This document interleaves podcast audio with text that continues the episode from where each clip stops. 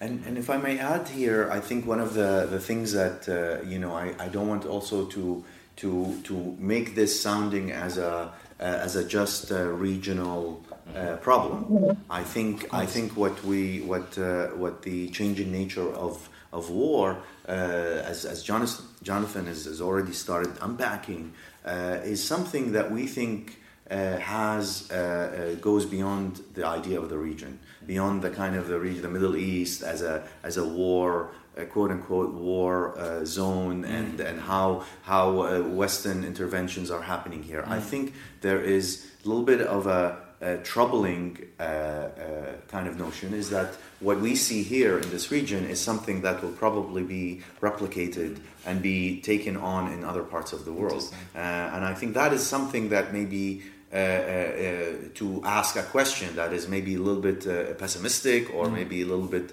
uh, cynical or mm. uh, whatever. But is this is what we're seeing here? Is the future nature of war uh, that will migrate into into other modes and other ways of doing war? It's specific, especially because it really involves big powers that are not only concerned about just this region, they're concerned about many parts of uh, mm-hmm. other parts of the world. So the question is for us, this is not, the, this changing nature of, of war is not just a cultural problem that exists in a place that is defined kind of arbitrarily as what the mm-hmm. Middle East is or whatever mm-hmm. like that. I think we are seeing um, even in Europe uh, degradation of of uh, healthcare infrastructures in, in, Greece, for example. Mm-hmm. Mater- uh, uh, a lot of medical and health, health uh, public health indicators are deteriorating mm-hmm. slowly. Um, uh, we we could see this happening somewhere else, where you know any kind of big for, big uh, big powers decide to kind of take on a military action in, okay. in these places. So so is this is this a kind of a new mode of war that we will be seeing uh, replicated in other places? I think it's yet to be seen. But uh, I think it's very important not to reduce what's happening in this region as just something that is uh, contextualized in the history exactly. just about the region, but mm-hmm. actually it, it, it, it opens up questioning of new modes of, of a new global order of mm-hmm. that is is all about militarization mm-hmm. and securitization and dealing with kind of enemies that are um, that are almost exist outside the the civilized world world and we had you know people in the conference even thinking about that uh, uh very very uh, uh, in a very deep way thinking about how how the world is being defined through uh, Europe and the others, and I think, mm. uh, or the West and the others, mm. Mm. And, and and and we we and that kind of more broader global transformation mm. around uh, further militarizing the world mm. in many ways, and and the idea of what uh, what has been called the um, uh, the everywhere war, war mm. you know, is something very very interesting. It could be seen in Mexico, and, and mm-hmm. say it would be mm-hmm. developed around the issues of drug uh, the drug war mm-hmm. or something like that. Uh, other kinds of issues that could emerge, and I think this is where this is a interest, an interesting place to think about that because in a way it might be it might be, you know, as, as others have called the Middle East, the laboratory of war. Exactly. That this is not just a, uh, this is where Western countries have experimented also new weapons, new, weapons, new ideas, pushing the limits of war within uh, within places. A lot of it has happened in this part of the world, and it's very interesting, at least, to begin then to anticipate mm-hmm. uh, what this could mean uh, to not only the Middle East and, and societies that have been uh, living in conflict, but to other places that where something like this could actually really get out of control. This is interesting because it made me think about new medicine as well that gets tested on people in conflict zones. Um, who monitors the medicine that is given to populations in conflict zones? Do you guys monitor the quality of medicine is given? on what basis do you distribute medicine and so on? Yeah, so for I mean for MSF the, that that aspect of, of medicine is, is through I mean through our projects we have uh, an entire supply chain system okay. of, uh, of medical supplies that comes from kind of pre uh, predetermined and pre-authorized mm-hmm. supply warehouses mm-hmm. that exist. Um, and so yeah, the whole the, the using the use of new medicines uh, is not mm-hmm. something that MSF would would engage okay. uh, engage with, uh, unless it's for, for example, we've been involved in certain clinical trials related to Ebola, okay. related uh, okay. uh, Ebola um, uh, treatments and, and and vaccines and things like this. So that's but that's something that's done in a very controlled uh, controlled way. But it is, I mean, in a broader in a broader sense, and if you look at the broader outside of MSF um, issue of the, the the kind of drug supply natures, I mean, one of the big problems that we we see, and it's this issue of, of siege, is that it's actually it's not necessarily a problem of new medicines being used, but medicines not actually reaching uh, health facilities mm. because of the, mm. the practice of siege. We're seeing it in Yemen on a big scale, the kind of blockade mm-hmm. that's imposed, and what that means for for uh, for medical supplies to reach health facilities. Mm-hmm. And it's not only on the actual medical supplies, so it even goes if, again if we start to unpack it's uh, the targeting of fuel uh, in the mm. in the in the blockade, so mm. the ambulance doesn't have uh, doesn't have mm. Uh, fuel to be able to Transport transfer the patient, patients, or yeah. the truck doesn't have fuel to be able to take the drug supply yeah. from one place to another. Um, so this this kind of, of issue of drug, the movement of, of medical supplies and drugs mm-hmm. is a is a big uh, is a big issue. So it's of course it's it's Yemen, it's Gaza, it's it's areas in, in Syria is, is one, some of the most stark examples where entire areas are are sealed off under siege, and there's a very clear policy uh, from the from the Syrian government, for example, to remove medical supplies from any mm-hmm. aid convoys that go into mm-hmm. into areas. So we've had stories of even things that can be used um, as substitutes, so diapers being removed mm-hmm. because they could be used as a as a way to dress a wound.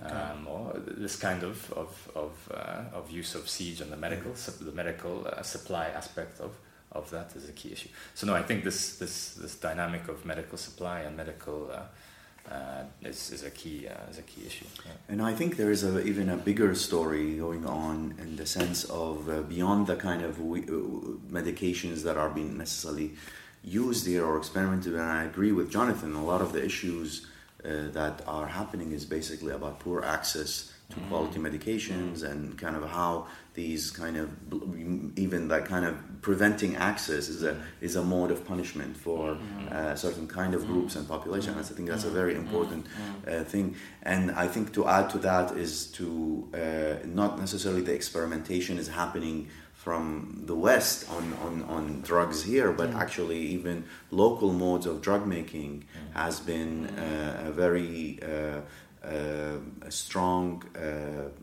kind of uh, a strong component of this uh, pharmaceutical economy of war, war, war uh, economy.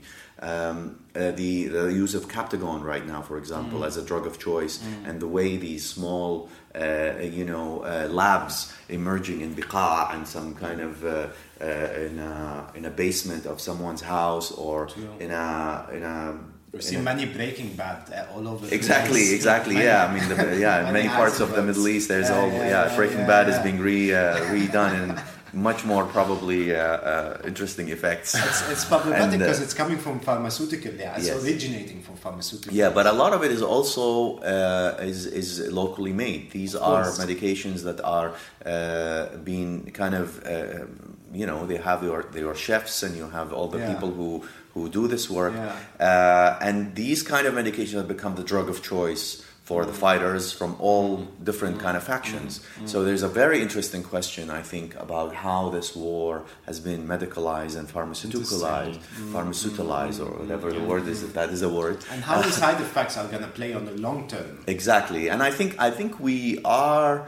Uh, if you think about the recent transformations in the region, we have been a society that has been consuming uh, uh, medications uh, in a crazy way. Mm. I mean, one element of it is the uh, antibiotic uh, mm. use. So that's one that that is a the use of antibiotics over the past decades and its availability over the counter. It's easy, easily prescribed by doctors to anything viral infection has has contributed to the creation mm. of these uh, um, uh, multi-drug resistance bacteria. Mm. So we need to begin mm. to think about that. The other aspect is that, like many parts of the world, like in Japan and in uh, in, uh, in, in, in Haiti, in uh, in uh, different parts where also where has there has been also let's say natural catastrophes. Indonesia, there has been a, a rush into introduc- introduction of uh, uh, psychotropic medications. You know, the use of mental health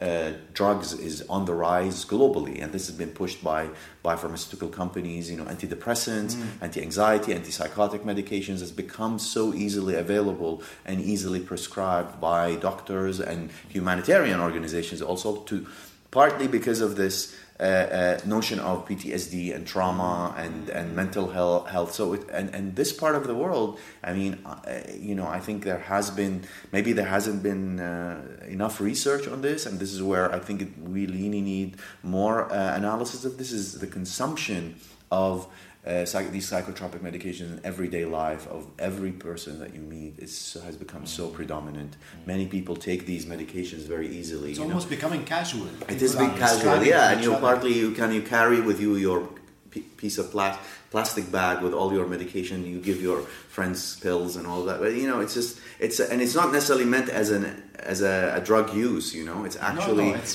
dealing medicinal. It's medicinal, using with emotional trouble, using with sleep disturbances, using, and I think that's also part of this ecology mm. of war, where mm. it's, it's it's not only about your physical body, but your emotional, mental state, uh, uh, and and feeling feeling this. Uh, uh, uh, uh you know it's a it's a it's beyond the existential kind of anxiety of, of being but it's it's something about the kind of a state of tomorrow what's going to happen to mm. my kids how i'm going to really uh, what is going to happen so this this uncertainty uh, that is is maybe magnified or amplified during mm. during these times become become so present and people respond to them through this and of course this has been the medicalization of this this part of the world has been going on for a while. It's not just because of the war.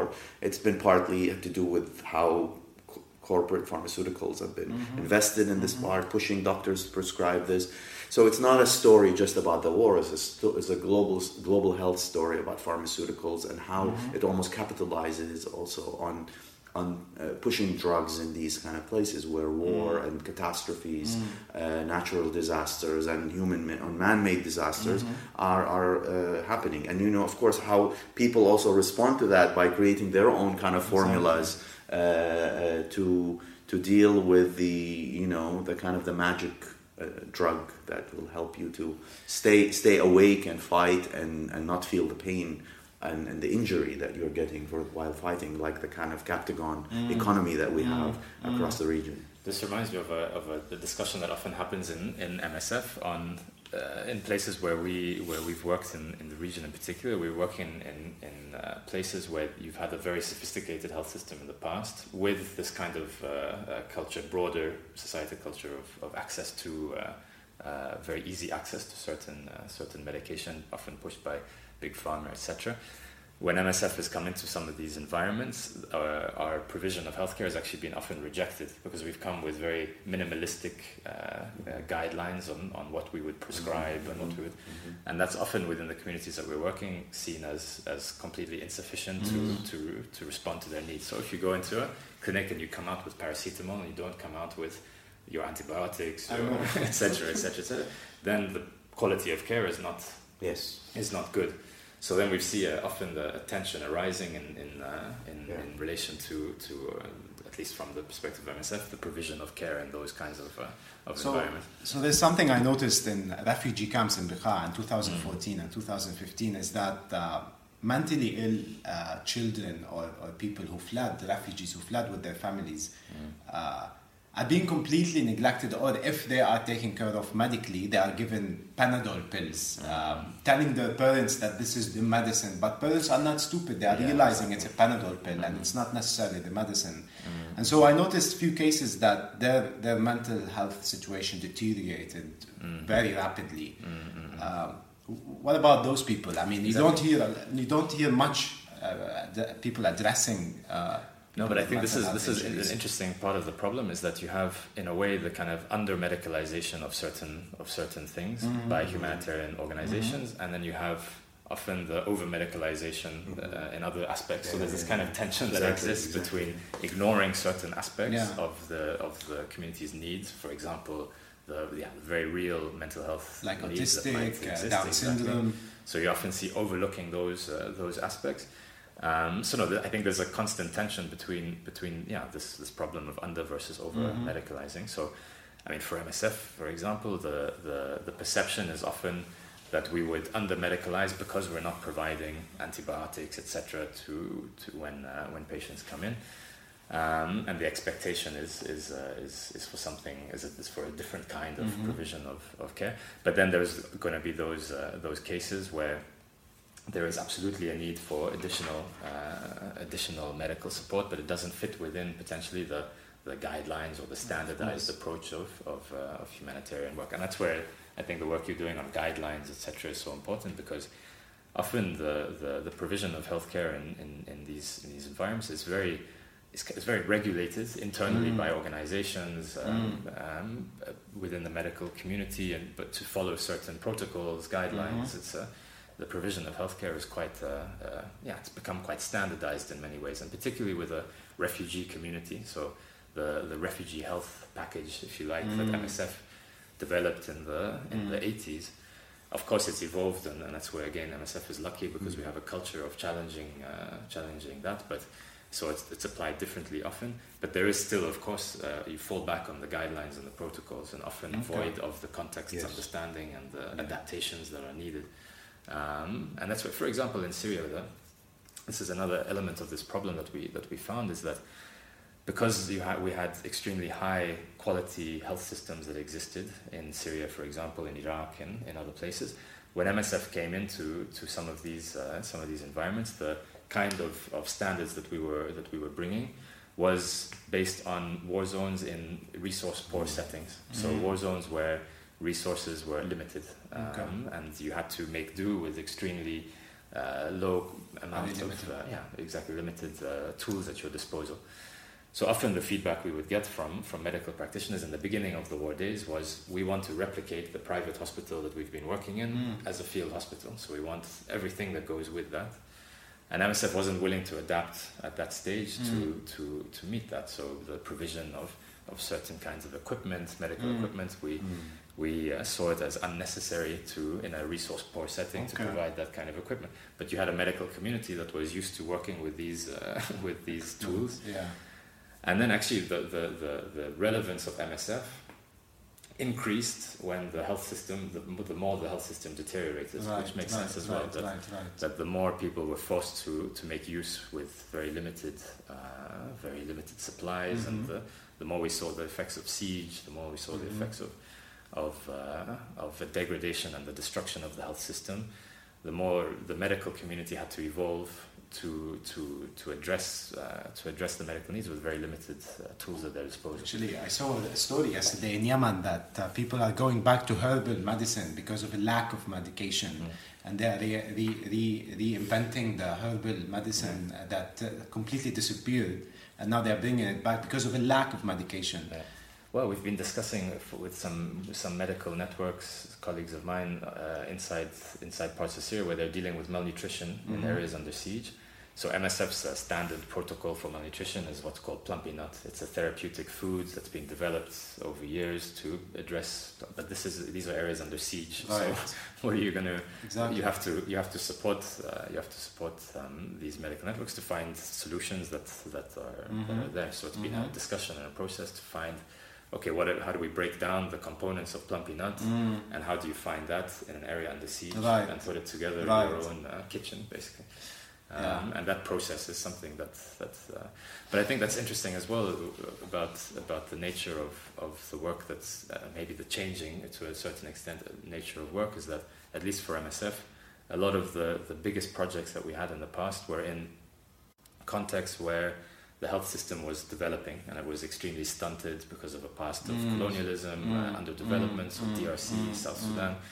The MSF presence in those environments was in a, in a kind of medical, not, not, a, not a void, because of course there's existing uh, health, uh, healthcare and health provision, but it wasn't established health systems. But there was a necessity for it. Exactly. So it was an emerging health system, if you like, whereas in, in, uh, in Syria, Iraq, Afghanistan, well, Afghanistan to a less extent, but Syria, Iraq, for sure, we see a kind of uh, the destruction of the health system, deterioration um, the deterioration of the health system. So it's where MSF puts itself in, in those different. Uh, Interesting. Um, Yeah, and I think I think people also come with different kind of expectations in these areas. I mean, Mm. as, as uh, Jonathan was saying, is that when you had have had like this kind of more universal healthcare system Mm-hmm. uh, and and supposedly primary care access to care Mm. is relatively um, more or less much, uh, more developed. And you know these are middle income countries. Mm-hmm. uh, populations are health literate. Everyone understands what is a drug and what is a medicine and all. And people depend actually heavily on the medical system over decades of state building nation Right. building regardless of what the political Right. regime was doing Right. um, uh, you have a different kind of expectations of the population in relationship to what does it mean to give them medical care and health care. So that's, I think, one important point. Secondly, I think as uh, partly because of the major, uh, there has been a kind of a big displacement of a middle class population, professional, uh, very well educated. These pras, these kind of uh, populations uh, have different kind of needs. You know, the kind of uh, diseases that even they suffer from are more, let's say, in tune with chronic diseases like diabetes, hypertension. Um, so the physio even the pathophysiology of this population mm. kind of problems and what they are needs and are are very different than mm, mm. let's say a rural population in in uh, in, in, in sub-Saharan Africa, let's mm-hmm. say, where a lot of the original work had developed for the humanitarian medicine. Right. So, so, so I think I think it's an interesting kind of moment to step back and say, this is really this this is not you can't really really taking these models from one place to the other, but to, have to think really from the bottom up and see what are kind of the the needs, what what is the diff. This is why we're going deeper into thinking about the political, historical, sociological, economic. Uh, infrastructural aspects, environmental, of course, which I think is very, very central to a lot of this work. course. Uh, to think about what exactly is is defines um, medicine prac medic, medical practice within these kind of conflict. And what kind of public health needs are we talking about? What kind of futures also these populations would have in, in, in settings that are pretty much compromised? Not necessarily because they never had health care but actually they've had health circumstances. care and that had got destroyed Exactly. and now there is a different kind of expectation and what do you need to survive and to live a little bit uh, healthier i mean it's, it's always a paradox i find uh, is that when when we are constantly dealing with the notion of the refugee and the kind of trying to improve their health and all of that because Mm. that also um, is a very problematic notion uh, when you are reducing people to this kind of victim suffering Of kind of subject um, and I think maybe we need to begin to to also find a, a new language to This is what I want to touch on next. Um, why we don't see humanitarian initiatives that promote the organization of refugees into productive populations, into political bodies that are able to represent their own cause, uh, have self-determination, and envision their own solutions. Why is that model is not being uh, applied? I think there's a there's a uh, no. You've hit on something that's really core in terms of the problem of the humanitarian system. So the the, humani- the the short answer, I think, to to that is that the humanitarian system doesn't have an interest in seeing refugees as Productive. as productive uh, productive individuals, and those that do, I would say, uh, do so from a very kind of liberal uh, state building uh, perspective, where the the refugee is kind of given this this productive status as a contributor to building a liberal democracy mm. as defined by the Western donors, mm. basically. Mm. So I, I would say that there's actually two two elements to to what you've touched on. The one is the the kind of yeah, the removal of agency from refugees as mm-hmm. one in one sense. So seeing uh, seeing refugees and those who receive humanitarian assistance mm-hmm. as passive recipients of aid. Mm-hmm. And then there's a shift. I think that's to, to in many circles that's been recognized as a problem. But the solution that's been proposed is this kind of inf- what uh, what's one of the people at the conference referred to, Mark Duffield, as enforced self-reliance. So then there's this uh, this notion that okay, the refugee is not does have agency, so great, go and uh, do your do your thing, and uh, we will step Bye. further and See further exactly, Okay. and we will step further and further back from providing direct assistance, and we'll provide empowerment, which is this ridiculous concept when it's applied from from a Western NGO that's dropping into just lecture them basically. Exactly. So you know, we're here to, and the worst manifestation of this is through the concept for me of resilience building. So the idea that that an NGO would come into a, uh, a community and build the resilience of people to suffering, basically. Okay. Um, and that's been a, a, solution that's basically emerged out of this acknowledgement of the agency of refugees. So I think there's a there's a challenge that we have to to grapple with on who's developing the solutions uh, to right. to the way aid is, is provided. Mm-hmm. And at the moment, the monopoly on the, the evolution of the aid system is held within a very kind of small group of NGOs that are mm. primarily linked through history mm. and through the contemporary mm. reality to Western power. I mean, this is just the, the, the reality of what we're dealing with. The large, big NGOs that create policy when it comes to how aid is delivered are funded primarily by US and EU uh, donor states. And these states act in their own self interest, which is normal for any state. Any state is going to act uh, mm-hmm. uh, for the promotion of their own, their own self interest. And so we see aid becoming used um, or influenced to serve these, uh, these, uh, these certain agendas. So, I mean, I've, I've referred to to Afghanistan, but in South Sudan is, is, is, a place where I've, I've worked and we've seen it in the most stark form, is that the entire aid system is geared towards the state building model um, of creating the state. But the state is, is, is, uh, is built in the image of the donors that are funding it. So it's not about uh, local organization. It's not about. I mean, I'm from I'm from South Africa, so my background is in trade union uh, okay. uh, so discussions. It's not about it's, grassroots organizing people and so No, on. exactly. So the, the difference is completely stark. I mean, in, in, in South Africa, the civil society movements that dealt with HIV, for example, it was patient patient groups who, uh, who, who had HIV that were holding the government accountable, mm. holding big pharma, pharmaceutical companies accountable, demanding certain uh, access to treatment, uh, organizing amongst themselves, linking in with trade union mm-hmm. movements, and creating. And those were the, the the what NGOs or others would call the beneficiaries of, of assistance. But it was very much a, a mobilized uh, response that that came from civil society. And MSF got it right, probably by mistake. I don't say that MSF is a great uh, organization that gets it right everywhere. We got it right by connecting in with these uh, social movements. Okay and creating alliances. So okay. it was about MSF bringing a certain uh, capacity to literally provide the treatment, and civil society bringing the mobilization mm. capacity to use their access to that treatment okay. to prove that it was possible okay. to governments, to donors, to, so to a partnership to that made sense. Exactly. So it wasn't this artificial partnership of capacity building right. or empowerment. or empowerment or it was a it was a in a way it was a, a, an alliance of convenience. We, mm-hmm. we both we both uh, managed. We had the same objective, and it, it made sense to to partner together to achieve that.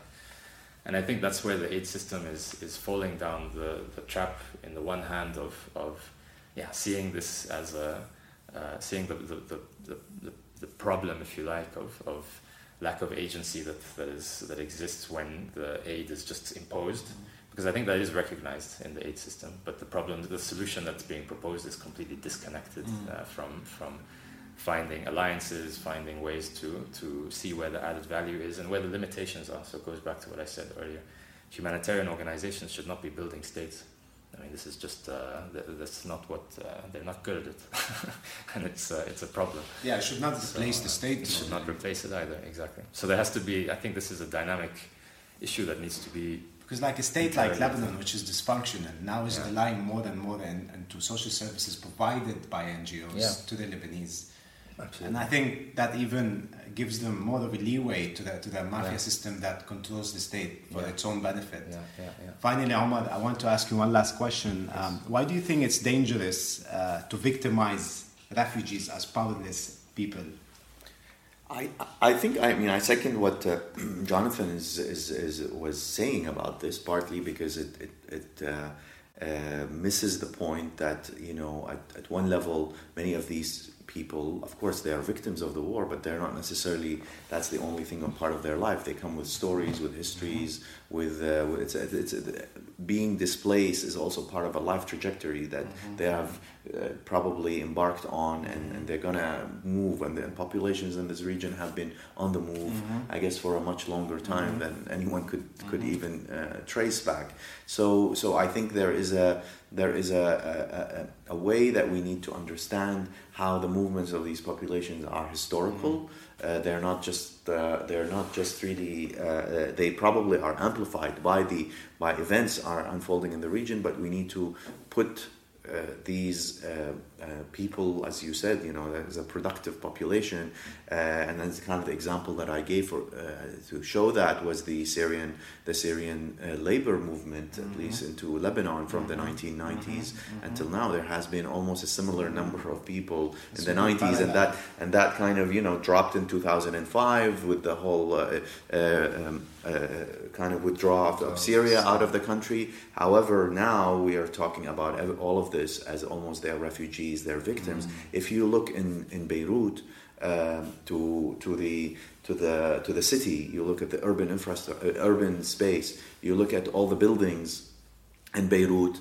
Uh, who are the people who are, uh, are running the everyday li- uh, everyday needs of, of the in, local inhabitants usually a Syrian natur or a Syrian worker who's who's either building the buildings, uh, exactly. uh, working in the reconstruction sector, or someone who actually every day they they they switch the electricity from uh, you know with all the electricity cuts in the country switching from the the national electricity into the local generator bringing supplying the water back into the tanks and and these are the people who represent the infrastructure of the uh, of the city. So mm-hmm. thinking about uh, the kind of the Syrian entity as a refugee mm-hmm. is somewhat really misleading, and mm-hmm. probably I wouldn't say they are necessarily just depoliticized. In many ways, the mm-hmm. refugee is the ultimate politicization. Mm-hmm. Partly is how the Lebanese government, for example, is using the presence of the refugees to to kind of channel more aid into its own kind of uh, work and all of that. So that's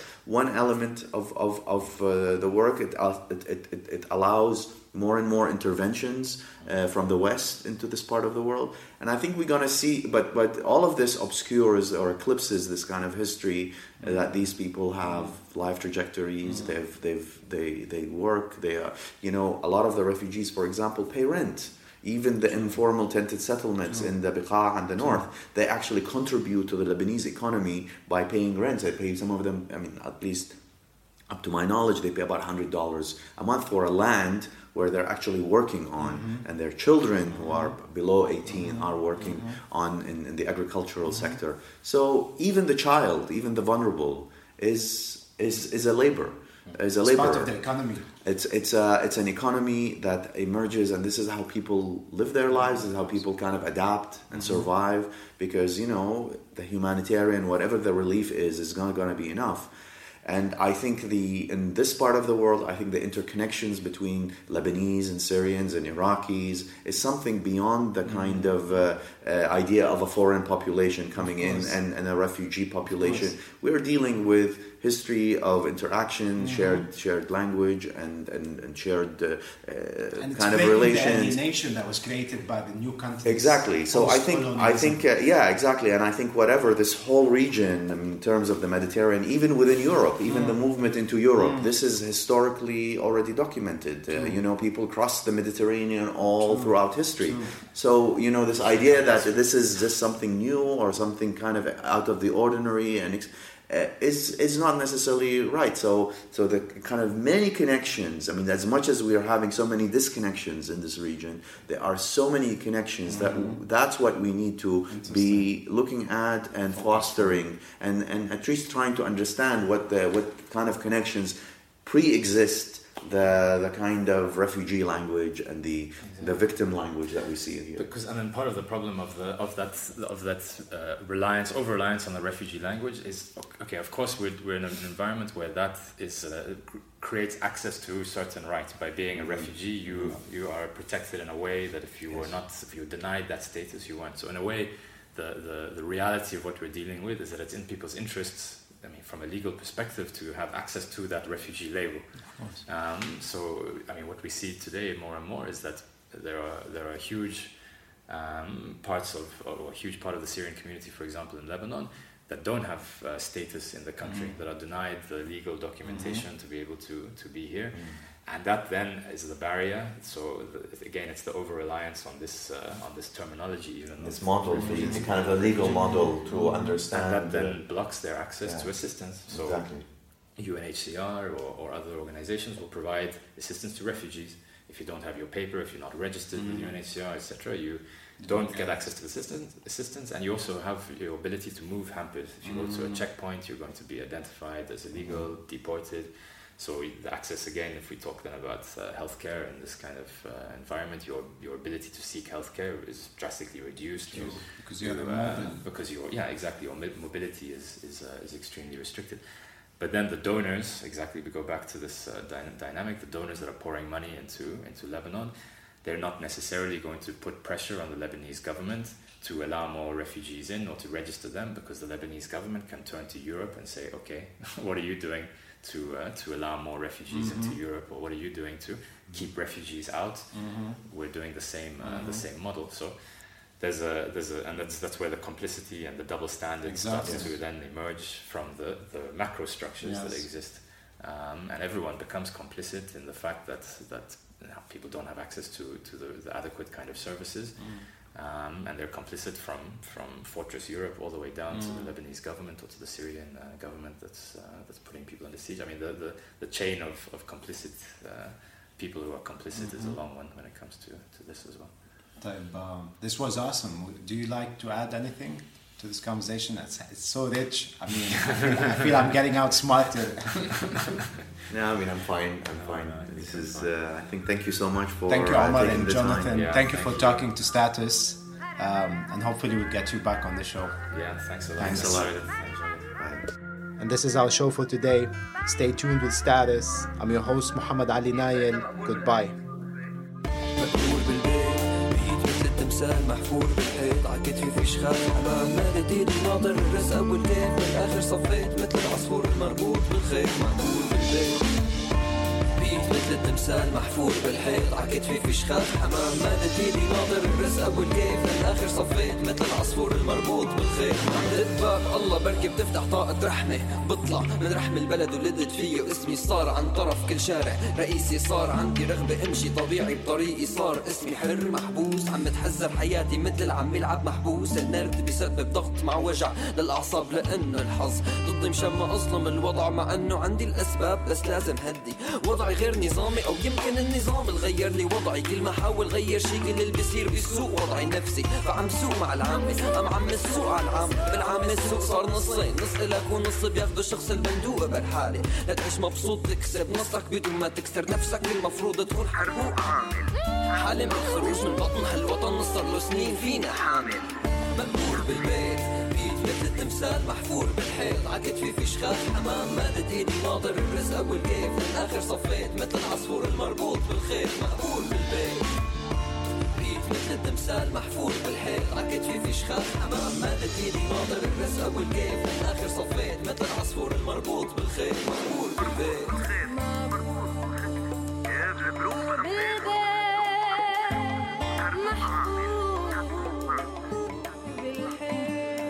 بتعامل بنظافة مع القرف. عم نضف خير البلد لأنه وصلنا لنقطة خرف. بيقولوا عم بتطرف والنتيجة خاسرة. شو بعمل لما شباب البلد بقلبها حاصرة. بالحسرة الشباب الناطرة الفيزا لا تلومني آسف ما عم بجبر خاطرك. لنشع البلد صار واجبنا نحط فيشنا ببريزة. ونشد ظهر ليجي ابن المناضل ناطرك. لا تشد ظهرك بدون بنت لقلك خاطرك. بكرة بس نسافر ويبقى الوطن. ختيار الجيل الجاي المنقرض رح يفهم ما كان عنا الخيار. رغم هيك بيجوز عفن بمكاني. بيجوز الورقة اتشق حالة من الألم اللي عم بيعاني منه. خطي الفاصل أو من حظي الفاشل عفوا أنا نظامي بس نظامي غير نظامي. قررت أكون ناشط لأنه من أقوى درويش عصفور بالليل أحسن من ألف عصامي. وبالإذن أنا رايح سافر على بلد تاني. بيقدر يحواني ويحوى أفكاري والسلام على وطن